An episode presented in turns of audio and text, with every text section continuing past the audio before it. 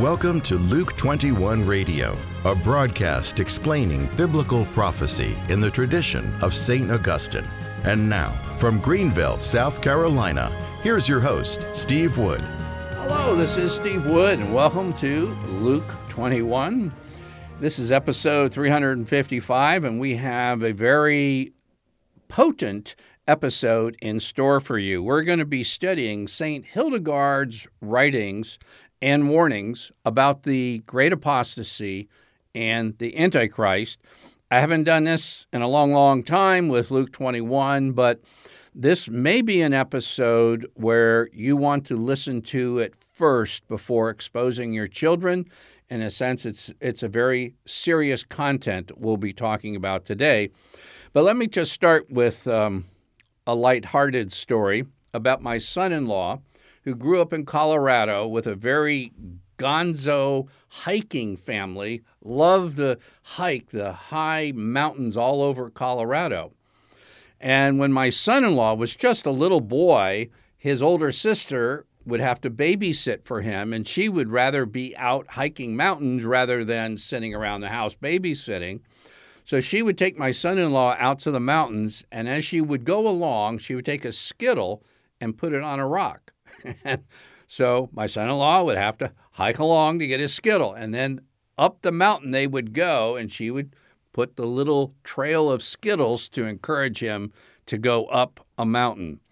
Well, what I'm leading up to is that I believe that Pope Benedict XVI has given us a trail of to mix metaphors, skittles or breadcrumbs or gems, whatever you want to call, and if you put together a number of things in his teachings, a number of his actions, a number of his public addresses, I think he was giving us a very strong message that's overlooked by a lot of people.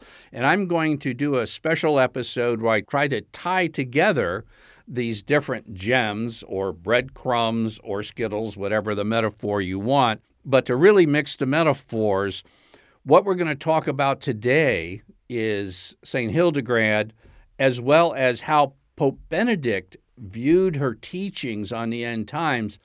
These are not only gems left for us to go in a certain direction, this is a treasure chest. It's an eschatological, which means study of the end times. It's an eschatological treasure chest. Saint Benedict, oh, excuse me, Pope Benedict, that was a Freudian slip. He will be a saint, in my opinion. But anyhow, Pope Benedict's recognition of Saint Hildegard in 2012 named her as a doctor of the church, one of the only two women who are doctors of the church. And she had no formal training in the scriptures, and yet she had extensive teaching on the scriptures, very unique. Pope Benedict gave a speech to the Roman Curia in December 20th of 2010. It's a rather important speech where a tragedy, perhaps one of the worst in the entire history of the Catholic Church, Pope Benedict connects with the teaching on the end times of St. Hildegard. And this is what he said, and I quote we began the year of priests with great joy, and thank God we were able to conclude it with great gratitude, despite the fact that it unfolded so differently from the way we had expected. We were all the more dismayed when, in this year of all years, again, the year of priest, and to a degree that we could not have imagined, we came to know the abuse of minors committed by priests who twist the sacrament into its antithesis and under the mantle of sacred profoundly wound human persons in their childhood, damaging them for a whole lifetime. Now, here's the connection. This is more than a bread crumb. This is the loaf of bread. This is more than a gem. This is a treasure chest. In this context, a vision of St. Hildegard came to my mind, a vision which describes in a shocking way what we have lived through in this past year. Pope Benedict went on to call her a great woman, call her a prophetess, and also one who speaks with great timeliness to us today, with her courageous ability to discern the signs of the times. Now, St. Hildegard wrote two main works that deal with the end times. The first was the Book of Divine Works. She completed about 1173 AD. And the second, uh, a title, Know the Ways of the Lord, uh. And in that second book, Scivias completed about 1152 she had 26 visions of the history of salvation, very comprehensive. But in those visions, uh, she had visions of the end times, and she even made drawings about the visions, and um, those are recorded for us. And I want you to again remember that in this context, of the year of priest, where the priestly sexual abuse exploded uh, as a crisis in the church. In this context, a vision of St. Hildegard came to my mind, a vision which describes in a shocking way what we have lived through this year. And then Pope Benedict goes on. In the vision of St. Hildegard, the face of the church is stained with dust and this is how we have seen it. Her garment is torn by the sins of priests. The way she saw and expressed it is the way we have experienced it this year.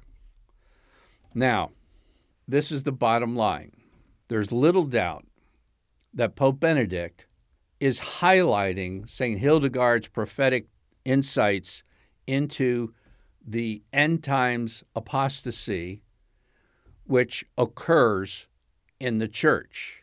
Not all the church, but there's a real potent apostasy in the church. And this is her vision. I'm going to read you her words of the figure of a woman. I saw again the figure of a woman representing the church, whom I had previously seen in front of the altar that stands before the eyes of God. But now I saw her from the waist down. In other words, the picture of the woman is divided. The top half, she looks like the normal woman representing the church in her vision, but now the bottom half of her body in this picture, this in this vision, is something totally different. From her waist to the place that denotes the female, she had various scaly blemishes in that latter place was a black and monstrous head. It had fiery eyes and ears like an ass, and nostrils and mouth like a lion's.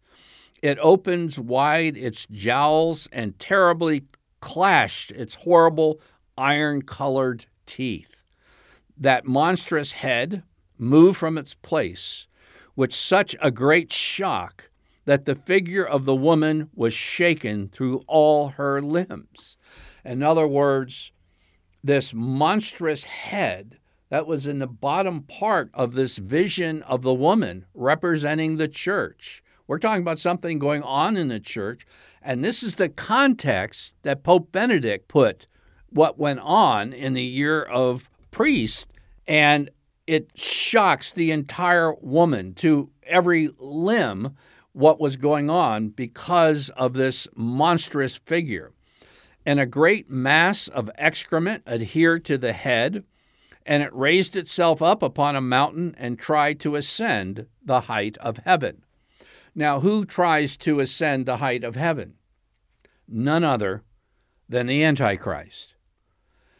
What St. Hildegard is describing in this end times vision, the vision, the figure of a woman, is the church, and yet at her midsection is the head of the Antichrist. And this is the vision that Pope Benedict referred us to and is saying is in the church. Now, these are very, very, very, very, very serious descriptions that Pope Benedict gave to us. Again, St. Hildegard went on and listened carefully. This epic, and again, Pope Benedict says, This is the vision that came to my mind to try to explain what is happening in the church.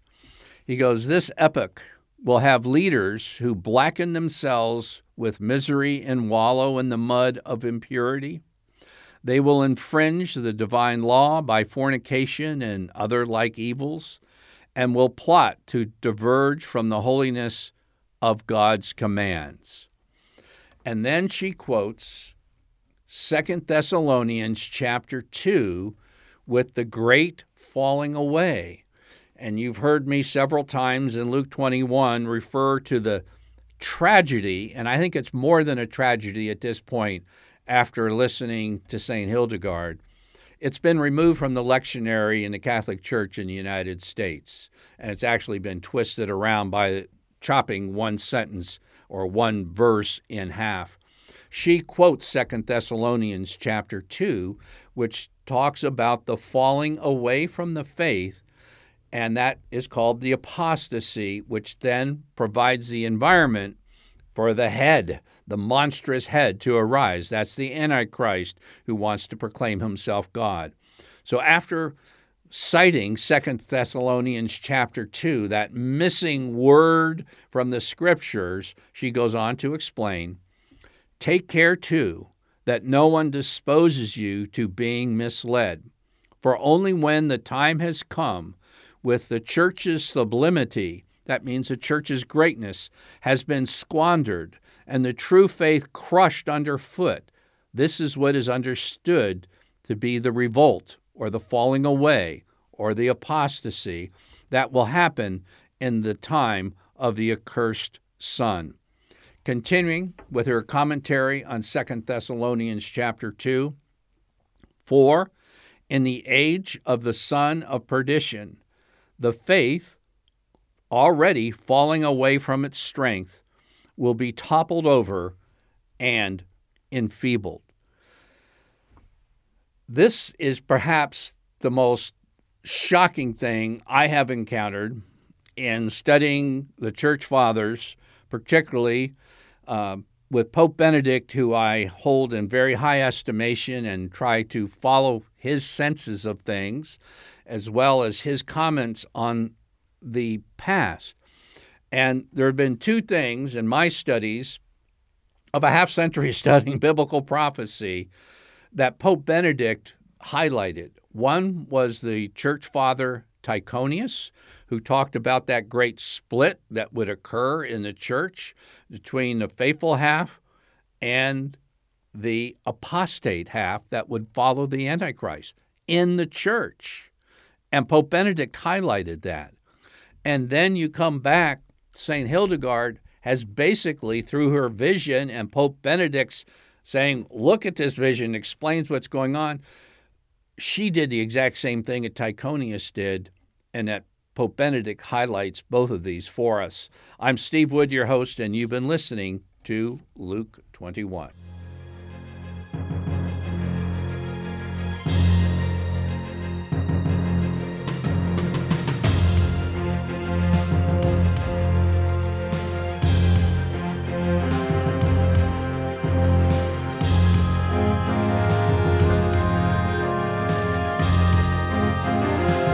Luke 21 is a radio outreach of Family Life Center International. Visit us online at luke21.com.